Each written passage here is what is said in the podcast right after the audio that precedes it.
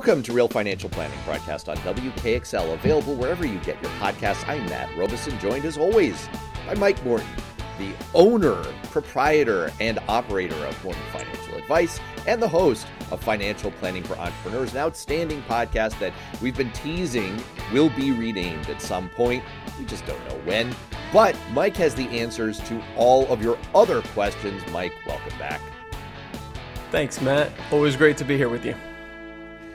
Always a pleasure to have you. And we've been talking in recent weeks about the fact that this is badly named for a reason. This isn't really a financial planning show. I mean, it is. You're a financial right. planner, it is a financial planning show. But it's also really about kind of managing that interaction between how you spend your time, where you put your focus, how you want to devote your energies, and also your financial life. And today you want to talk about something that maybe leans more toward those other set of issues, a little bit less into, I don't know, maybe you can explain to me how this connects to finance. What do you want to talk about today? Yeah, that's right. Some of these things don't have a direct correlation to finance, but what they do have in the realm of planning is how you want to uh, enjoy your life. And that's really important. And so a lot of that's around money and gaining that autonomy, financial independence, moving towards uh, being able to provide for your kids' education or other things that involve money. But it also involves your energy, your time being that one limited resource, which we're trying to trade off money and time. It, when you start thinking about it, it's, oh, yeah, that's actually what I'm doing is I'm building up money and saving for future spending so that I can enjoy more time. So that's important to bring uh, to the forefront of the conversation, these other resources. So today's topic is really around attention. And the reason I'm finding this is that in the past, you would have time, money, and energy. You would think about those resources, where you want to be spending those. And attention wasn't really as big of a deal 10, 20, 30 years ago. But in today's environment, I feel that our attention is constantly being pulled away from what is really important to us. And so I thought it's a good topic to uh, talk about in terms of making sure your attention is focused where you want it to be. So each day, each week, you're getting the most enjoyment out of your time. That's a struggle that I think we all face. And I have a feeling you're talking about phones. You want to hit people right in the phones. You demon. I can't believe you. you want to take away my phone, don't you? This has been the end of Real Financial Planning with Mike Morton. I'm not giving up my phone. Yeah, yep, that's it, Matt. Um, I need your phone. Please hand it across. I, yeah. Nowadays, I would rather leave the house without pants than that's without right. my phone. Seriously. Do you feel naked without your I phone? Feel naked without my phone. No, that's it. That's it, I, I was reaching for an analogy there, but yeah, I do. I feel it feels so strange, and you and I are of a vintage that we remember what it was like. You know, I tell my kids, I grew up in Manhattan. I'm not sure everyone will connect to this experience. Maybe what you can do if, if you're a little too young to this, go back and watch the original 1978 movie Superman. And you know how Superman used to go into a phone booth to change and they make a they make a little joke about that that they eventually moved to phone booths that weren't full booths. They were booths. That's what they had when i was growing up in new york city. My kids don't know what a phone booth is anymore. And but what we used to have to do before cell phones is if you wanted to meet your friends for a movie you, there used to be this function where you could call and the phone company instead of paying for humans to be operators they eventually figured out that they could use an automated system. And so if you want to make a collect call to someone what you would get is five seconds to say your name but five seconds you can impart a lot of information. You would basically place a collect call from a phone booth from a half phone booth to your friends and you would say the recorded voice would come on and say your name after the beep. And after the beep you would say meet me on 64th street for the movie at 3.30 and that's how you would arrange to do things back in those days.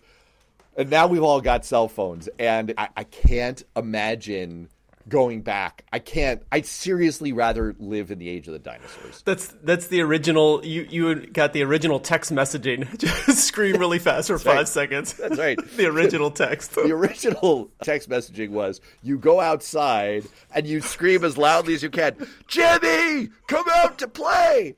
That's like on Saturday Night Live. My very favorite sketch that they do is Kenan Thompson does his version of Big Papi, and he's now that he's retired, Big Papi has become in this sketch a pitch man for different products. And one of the ones he pitches is like a dating app, and he says, "Do you want to meet some people? Go outside." There's a lot of people. the website is www.gooutside.com. It's yeah, that that actually that is the original way to meet some people. That's right. Right, we're way off topic here, but I'm I'm joking, and we we did land on the lighter side of phones for a minute there, but you're being serious, and there's plenty of articles about this online.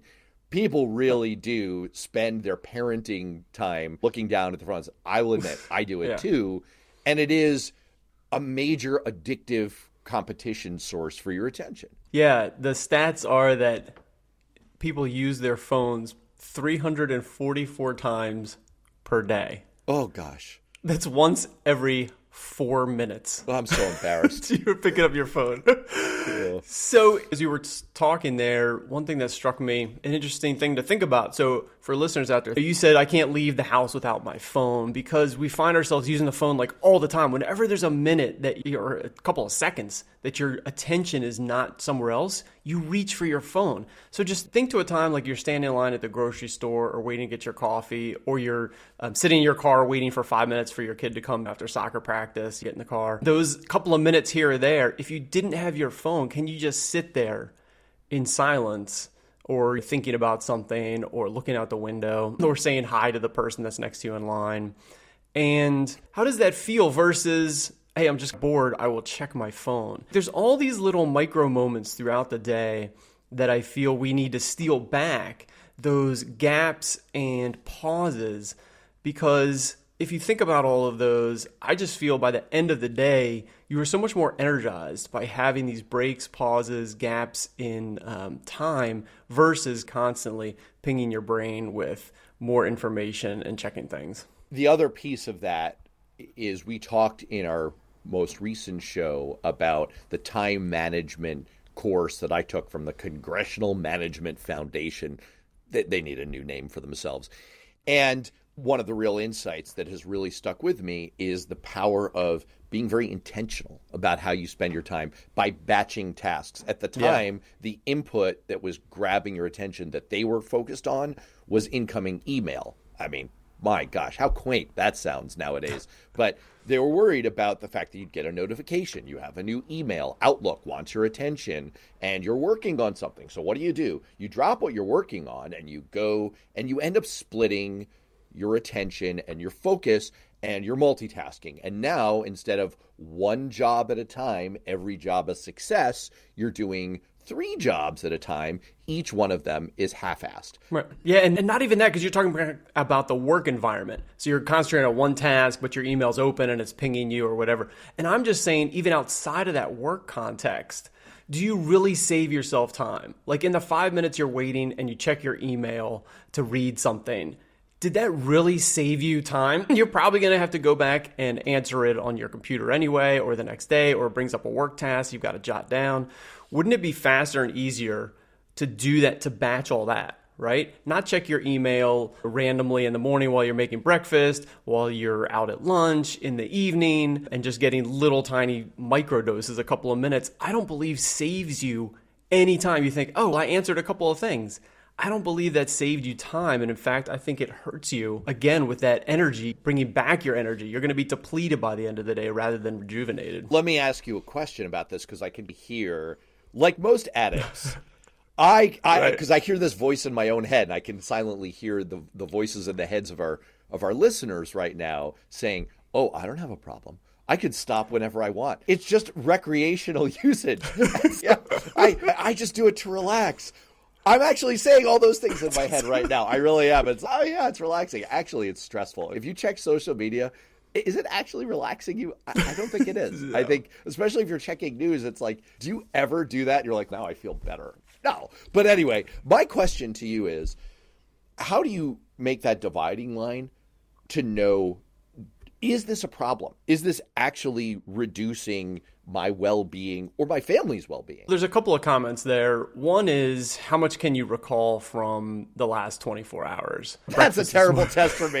I don't even know where I am right now. There's your problem, Matt. Oh, no. I think it's a good test because we should, we all have pretty good working memories, or we used to, but by being distracted and your attention being taken away, you forget so many things. So, what did you have for breakfast this morning? What did your child say to you the last thing they said before they left? What did your you know spouse to, say to you last evening? Can you recall the whole conversation?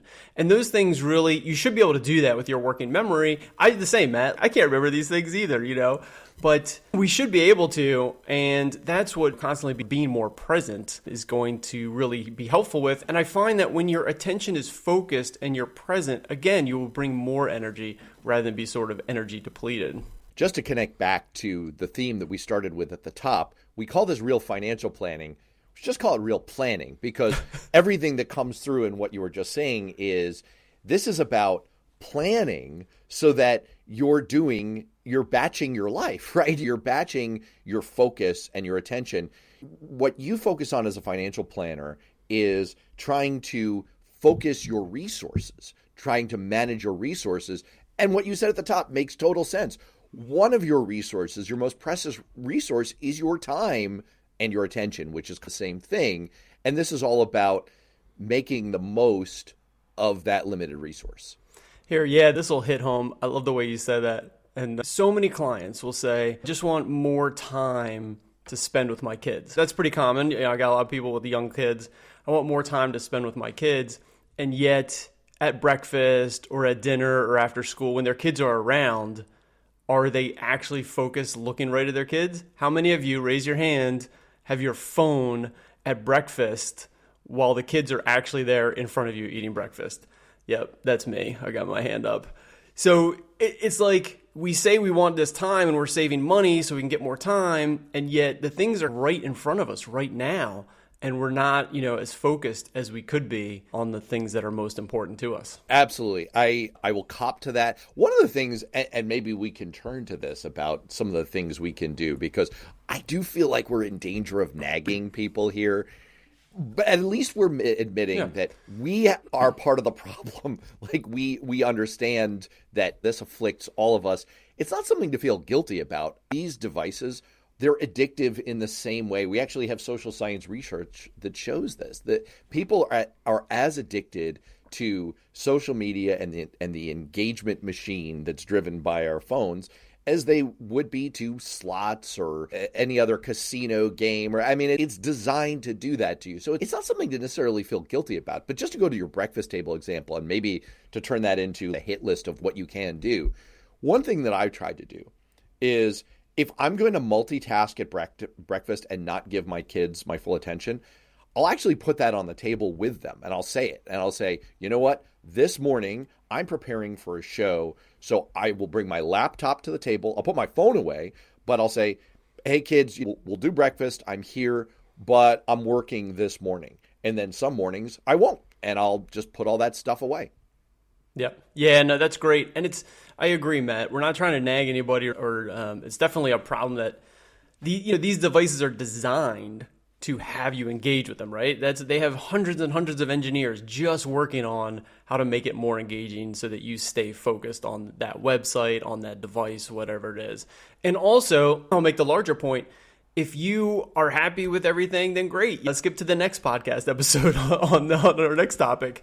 Um, this, but I do find that many people say they want to spend more time in certain areas, and yet they still have their devices around. And so, if you find yourself in that camp, here are some ideas that, like, hey, yeah, I do want to work on this. I can get better. I do want to be more present at certain times. So I loved what you said, being aware and talking with your kids. I had the same thing on, on a certain topic. It's like bringing it up with the kids and saying, oh, yep, here's what I'm doing right now, or here's the situation. Explain to them. They can only, kids can only see what they see. They don't know what's going on inside of your head.